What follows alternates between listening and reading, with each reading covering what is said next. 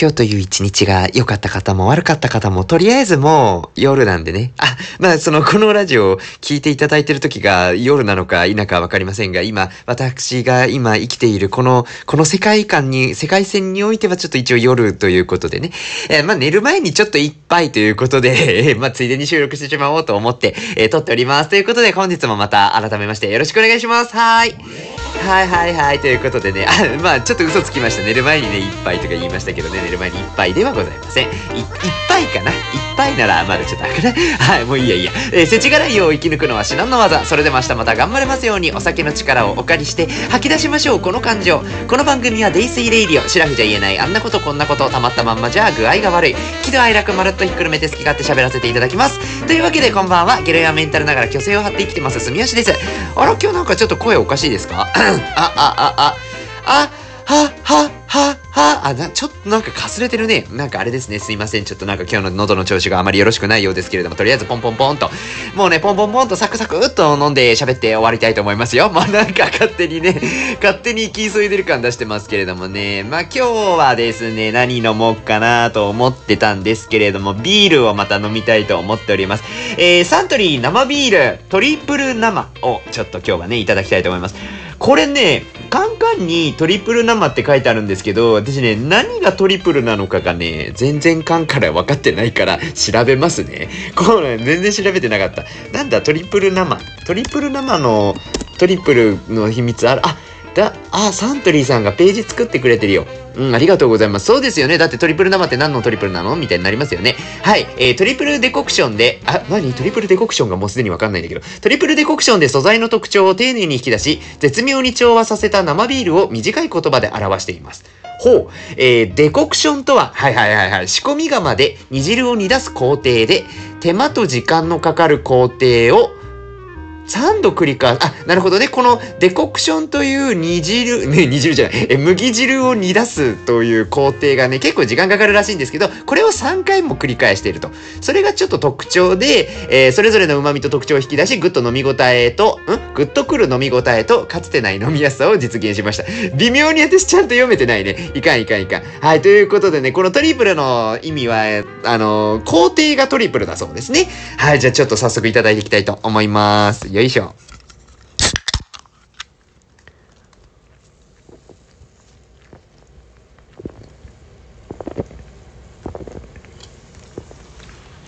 うん。あ、割かしマイルドな。割かしマイルドな気がするな。美味しい。美味しゅうございます。えっとね、苦味は割かししっかりと出ているので、ビール好きの方は割かしビールを飲んでる感じはすごいあると思いますが、なんでしょうね。苦いけど、角がまん丸というか、辛口、うーん。なんかね、意外とその嫌な辛口じゃないというかね、こうビリビリってくるような、結構きつい辛口の想像もあるかと思うんですけど、マイルドな辛口といえばいいですか？結構角はあんまりないような感じがするから、そういう点ではちょっと飲みやすいというか、クリーミーな感じがします。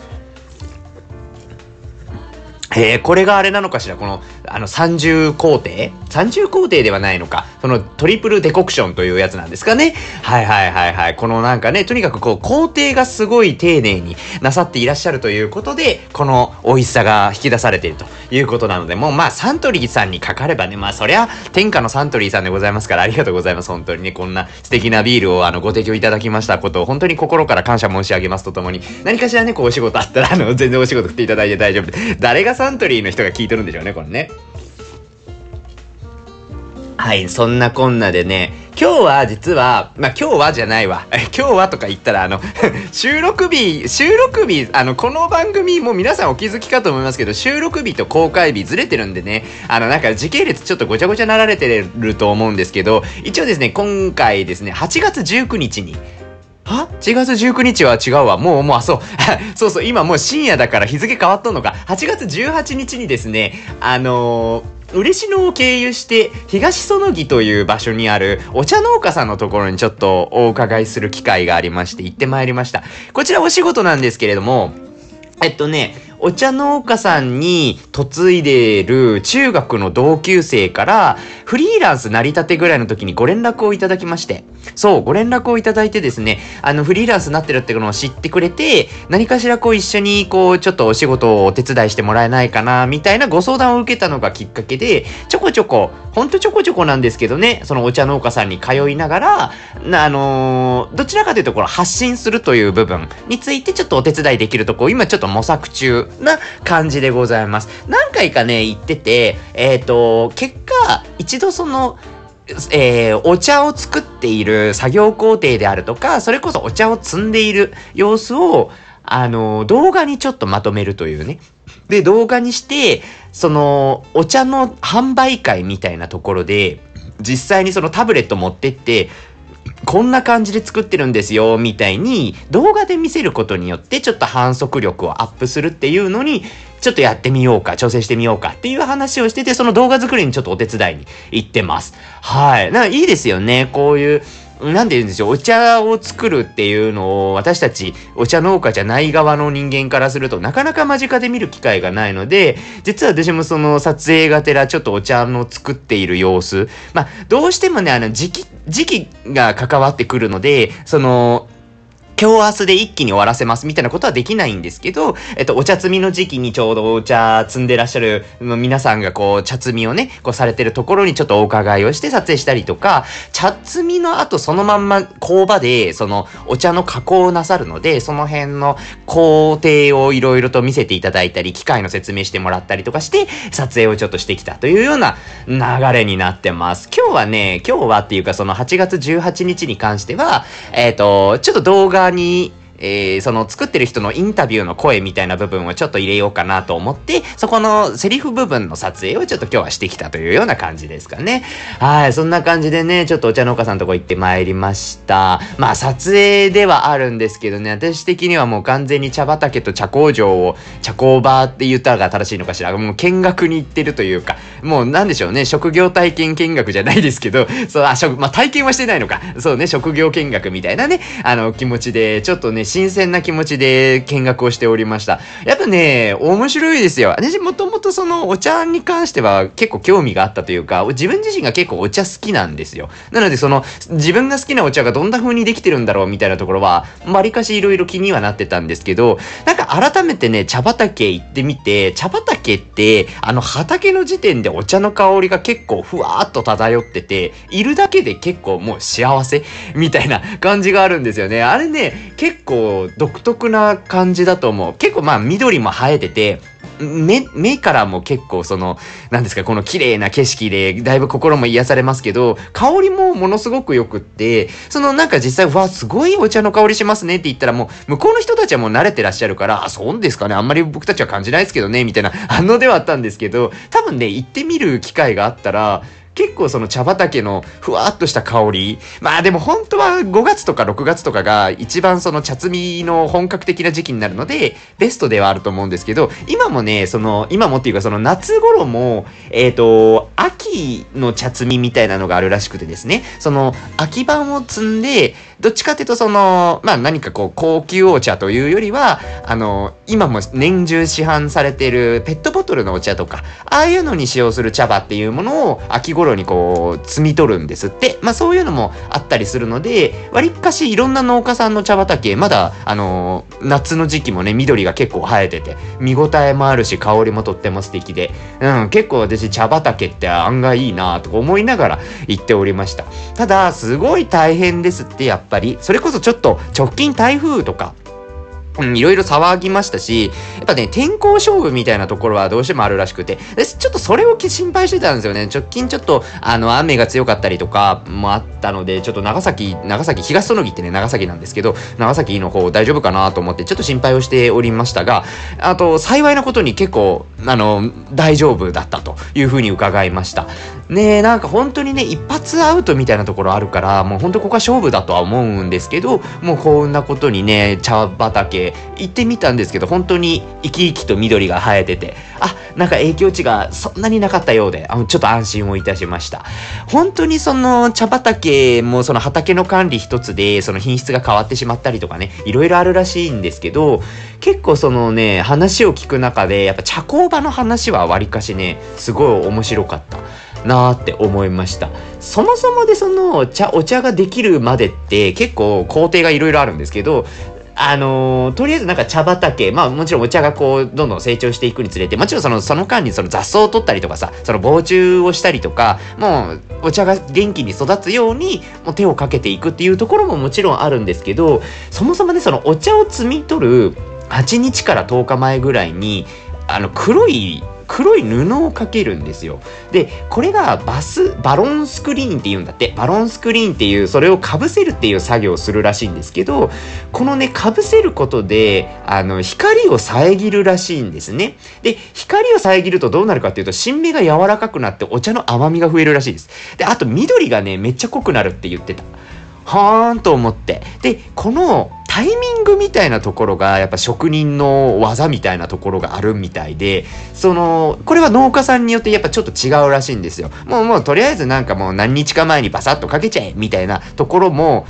まあわかんない。ぶっちゃけあるみたいな話だったけど、わかんないですよ。実際にあるかどうかわかりませんけれどもね。うん。でも、その、今、取材してるお茶農家さん、もう名前普通に言えばよかったね。名前言ってなかったよね。藤田製茶さんっていうお茶農家さん。あの、皆さんもね、よかったら、あの、リンク貼っとくんでね、あの、よかったら概要欄みたいなところちょっと見てもらえればと思いますけど、えっと、藤田製茶さんは、えっと、8日から10日前っつってたかな。ただそのお茶の、出来具合によってそこの日数みたいなところは変えてるみたいで、えっと、ちょっと2週間前ぐらいにしっかりかけておかんとこれはいかんね、みたいな時もあれば、あまあ今回は10日前ぐらいにしとこうかみたいな時もあるらしくてその辺やっぱお茶の成長に合わせてその辺の被覆作業みたいなとこをやってらっしゃるというふうなお話を伺いました。この辺はもうなんていうか素人感覚だともう本当にわかんないんですよね。なんかそのお茶の様子みたいな茶葉の様子みたいなのがもうこっちから見るともう全部緑で綺麗だなって思ってるぐらいなんですけどやっぱ全然違うんですって。その被覆をする、まあ、要はカバーをかぶせる時期みたいなのが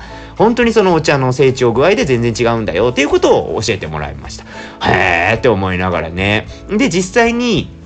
えっと、カバーをかけて、お茶を摘むというタイミングになったら、カバーを外して、こう、機械でガーってこう、刈り取っていく、みたいなことをするんですけど、まあ結構ね、機械とかもいろいろ、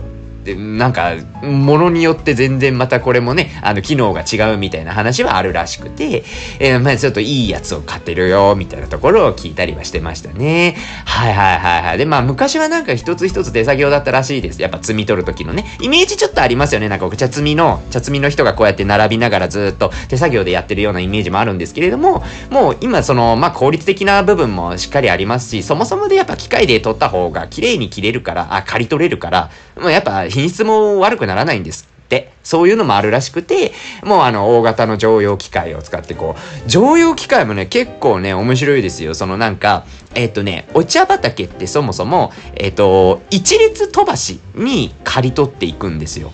なんか、それはね、そういうものらしい。ね、これなんでって言ってたかな？ちょっとね、あんまりね、その、深いところまでちょっと聞きそ、聞きそびれちゃった。でもね、そのなんか、一列飛ばしにするから、あの、刈り取ってるところと刈り取ってないところで、微妙に緑の色が違うんですよ。だからその、実際に見てみると、終わった後見てみると、段々みたいになってるんです。だから茶畑の段々って実は刈り取ってるところと刈り取ってないところの色のギャップの差みたいなところもあるらしくて、それがね、結構またコントラストとして綺麗なんですよ。その辺はね、動画に収めてて、あ、本当にね、見栄えがいいって思いながら、このなんかしましまな感じ、ストライプな感じが、なんとなくこう、また茶畑の味みたいなところをね、すごい出してて、すごい好きな景色だなーって見ながら思っていた次第でございました。で、その摘み取った茶葉はもうすぐそのまま、えっ、ー、と、車に乗せられて、まあ、車に乗せられるのもね、結構ブワッサーみたいな。わりかしね、ものすごい量をやっぱ1回で積む、積んでたんですよ、茶摘みの時って。で、そのまんま、バサーとキートラックに乗せてお茶の加工場に行かれるんですけど、藤田製茶さんがね、お茶を、あの、ご自身のご自宅で自社工場を持ってて、そこの工場でいろいろやられてるんですね。うん。で、なんかもう工程はね、さすがにちょっといろいろあったんですけど、えっとね、今ちょっとね、調べながらやってる。えっとね、乾燥機でまず乾燥するでしょ？で、なんかこの乾燥機が、あの、すごい微妙な温度の調整をされてるみたいで、そのなんで温度の調整をするかっていうと、水分の量みたいなところをあのね、4%にするっていうのが1個の基準としてあるらしいんですよ。これが一番お茶として美味しくなるみたいで。で、この4%ぐらいの含水率、含水率って読んでいいですか？含水率を保つには、あの、どのぐらいの温度で、どのぐらいの風の強さで当てていけばいいのかっていうところを、機械で、そのお茶の積んだお茶の状況にも踏まえた上で調整してるんですって。だからこの辺はもう完全に職人技ですよね。だからその触りながら、お茶の茶葉触りながら、あ、これぐらいだったら、この熱風でこんぐらい乾燥させたらいいねとか、その、まあ、時間とか温度とかをかなり細かく調整をしてるっていうお話でした。で、そこで最初に乾燥機で乾燥させたら、また改めて、えっ、ー、と、もうちょっと強く乾燥させたりとか、えっ、ー、と、今度揉むっていうう作業、熱風の中でこう揉み込んで形を作っていく作業だとか、で、それがさらにどんどんどんどん、あの、粗く揉んだり、細かく揉んだり、今度打ち込んだりとかね、えっ、ー、と、工程がね、8つぐらいいろいろあるんですけど、そういう工程をどんどんどんどん機械でずっと得て、やっとできるみたいな感じになってました。で、これはね、動画の方が伝わると思うんですけど、あの、工場の中がですね、こう、機械がずっと並んでて、ずっと機械の順番に辿っていくと、こう、ぐるーっと工場の中を回ってこれるみたいな感じになってるんですよ。で、もそういう風に茶葉のこうレーンみたいなのがあって、それぞれの機械がね、もう稼働をずっとしてるんですって、その茶摘みの工場で加工する時期っていうのは、もう忙しく忙しく稼働している中で、それぞれの機械のそれぞれの細かい調整がやっぱ必要になるので、もうそこ人張り付きっぱなしで、もうめちゃくちゃ丁寧にその機械の温度を微妙に調整したりとか、時々その実際に手に取って香りを嗅ぎつつとか味をちょっと見たりとかしながら、ああ、今はこういう風にした方がいいみたいなのをめちゃくちゃ丁寧に設定することでお茶の品質を保ってるそうです。私ね、この状況を撮影しながらずっと見てたんですけど、これ、あのね、何をしてるのかはわからんかった。正直な話をするとですね。いや、わかんないと思う。あれは、あれに関しては本当にだから、受け継がれてきたスキルなんだと思うんですよね。それってね、やっぱ本当に素晴らしいことで、うん。いや、なんて、その、じゃあ、お茶の苦味がどうこうみたいな、その繊細な舌がなければそういう判断だってできないわけですよ。で、その辺をちゃんと、代々受け継いできてるみたいな話っやっぱりすごい話だと思うしそういうのをなんかこう伝えられることがその動画で少しでも叶うんだったらこの仕事はやってる価値があるなって改めてなんかね見ながら思いました。で実際にその全部加工が終わってできたお茶もその場でちょっとだけねあの味見をさせてもらったんですけどねやっぱね美味しかったよ。あのなんでしょうね緑茶なんでねそのまあ渋みのバランスとかえっ、ー、と渋みの中に甘みがあるみたいなのとかさいろいろ味についてもこう表現しようと思うといろんな言葉が出てくると思うんですけどなんかね、藤田製茶さんのお茶はね、甘かった。うん、なんかね、すごくね、もちろんそのお茶なんだけれども、飲んだ後かな？飲んだ後が結構ふわっと甘みが広がるみたいな感じ。だからそのお茶好きにとってはすごくいい、すごくいいお茶になるんじゃないですかね。これちょっとね、ごめんなさいね。酔っ払ってるのもあってなかなかうまくこのお茶の良さをね、表現するのは難しいんですけど、その、実際ね、この藤田聖茶さんのお茶って、なんかそれこそ見せてもらったんですけど、品評会とかでかなりいい評価を得ているお茶になってまして、それこそこの間もその長崎の東園木の品評会で、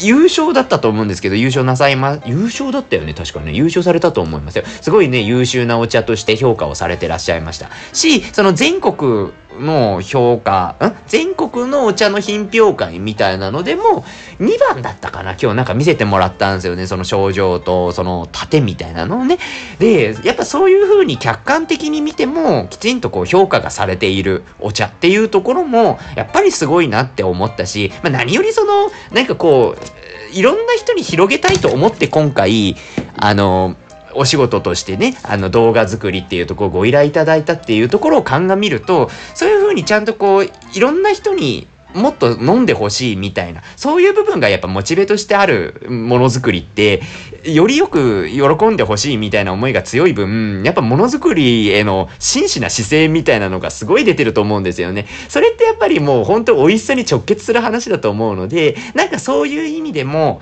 このきちんとこのお茶に対する姿勢とかも感銘受けたし、やっぱりすごい素敵なあの、ご家族でやられてるんですけど、まあ、そのなんかね、もうお父さんお母さんから受け継いでる感じもとても素敵だなって思った感じですかね。ねえ、なんか今日、今日それこそ、今日はあくまでも撮影もそんなに長々とはしてないんですけど、えっ、ー、と、実際に撮影終わった、茶畑で撮影して、撮影終わった後、ご自宅にちょっとご招待いただいて、あのお父さんとね、あの、その、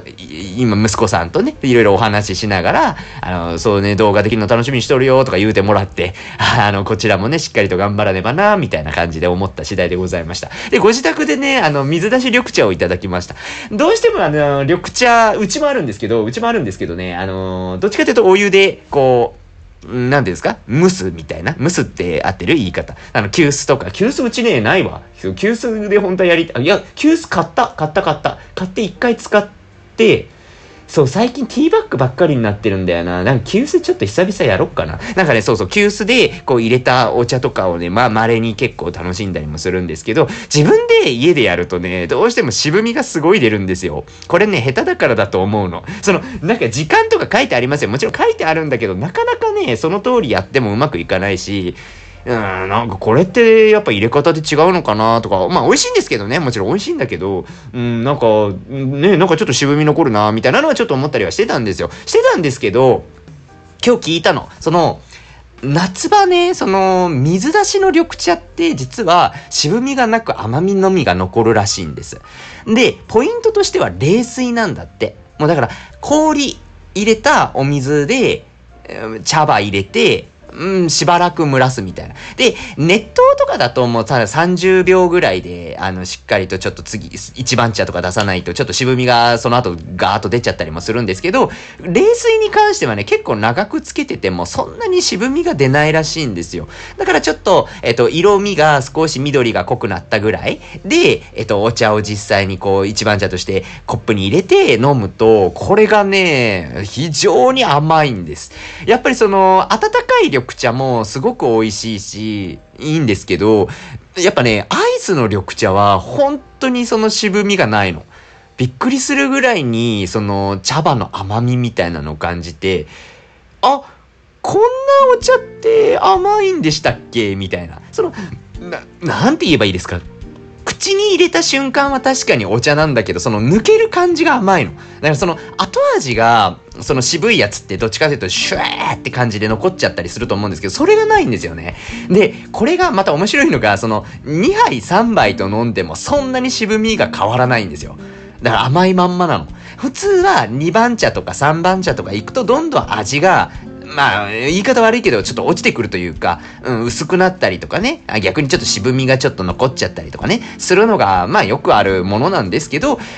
アイスのね、緑茶に関して今日まあいただいたそもそも品質のいいお茶だったのかもしれない。もうそれはそれとしてあるとは思うんですけど、あの、なんか氷水でしっかりと作るっていうのは、特にこの時期、まあもちろん冷たい飲み物で喉も潤されるし、味自体もね、非常に甘いまま飲めるので、すごいおすすめってお茶農家さんが言うてましたで、そう言ってたから、これはね、結構参考になるんじゃないかなと思いました。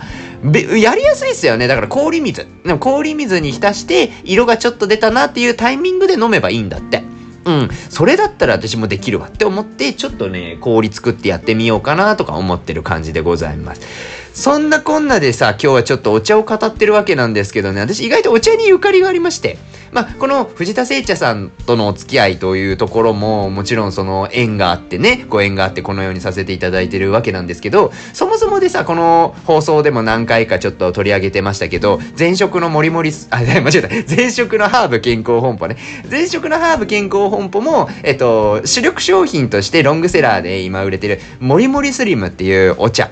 が、もう最初の商品なんですよ。私も入社した時って、えっ、ー、とね、もりもりスリムとあとサプリメントが2つの3つの商品しか最初なかったんです。今全然違いますよ。今もう30どころか30、40ぐらいあるんじゃない種類的には。とかなってて、SKU、SKU とか言い出すともっとなんかサンプルとかも入れちゃうからもうごちゃごちゃになりそうな気もしますけど、なんかすごい増えてんですけど、一番最初はね、もりもりスリムっていう自然美容健康茶がもう何よりの一番最初だったんですよ。そもそも私が入社した時点で、うんと、6年とか7年とか経ってたのかな？わかんない。販売してから。え？そんなもんじゃなかったから多分ね、2006年ぐらいからずっと売ってるはずなんですよ、直販とかでは。なので、えっ、ー、と、いくつ ?2006 から今 2023? え ?17 歳あ？合ってる？いや、ちょっと酔っ払ってるから、酔っ払ってて算数ができないのはちょっと致命的な気もしますけど、合ってるよね合ってるよね大丈夫よね多分ね。雰囲気。雰囲気で指して。そういうの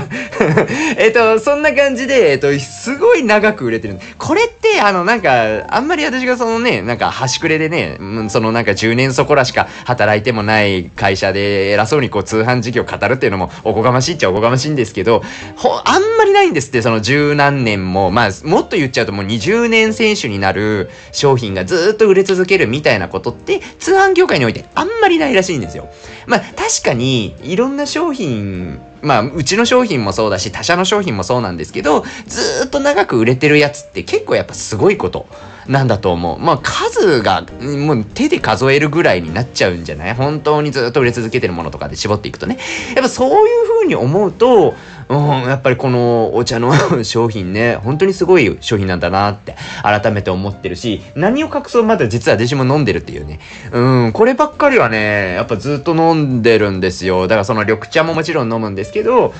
あの、定期的にこの自然美容健康茶のもりもりスリムについては私もちょっと飲ませていただいてるというか、うーん、美味しいんだよね。美味しいのよ。美味しいし、あの、その、結構自然植物でできてるみたいな触れ込みもしてるんですけど、そういう意味でもこう体にもいいっていうのもあるので、もう普通に飲んでますね。普通に美味しく、あの、未だに飲ませていただいてるもりもりスリムちゃんでございます。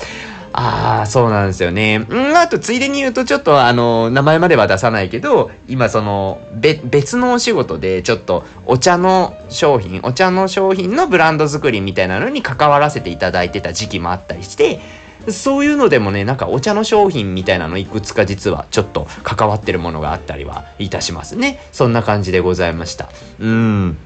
そんなんで、なのでね、このなんか、あのー、東園木行って、そのまま、まあ、嬉野経由したんですよ。もう福岡から行こうとすると、福岡から嬉野のバス、バスセンターとかインターとかで降りて、そのまんま、えっ、ー、と、ちょっとまあ、迎え来てもらったんですけど、東園木行くみたいなルートが多分一番近いのかなって思うんですよね。で、えっ、ー、と、嬉野も、それこそお茶の聖地というか、嬉野茶みたいなのがブランドとして確立してたりもするので、あの近辺って基本的にこう結構お茶の商品が割かし多いんですよ。なので、嬉野寄った時も結構そのお茶関連の商品、そのお茶のプリンとかもあっったりするから、そういうの結構食べたりとか、まあそれこそお茶飲んだりとかね、っていうのもパラーっとできるので、サクッとやっちゃったりしました。今日はね、今日はちなみに、いや、今日はっていうかその8月18日の、あのー、その取材行った時ね、取材行った時は、あれ、そのまんま、ちょっとせっかくなんでと思って、嬉野温泉で一プラ浴びてまいりました。嬉野ってそのお茶ももちろん有名なんですけど、嬉野温泉も良いですよね。温泉の街として、やはり有名かと思いますので、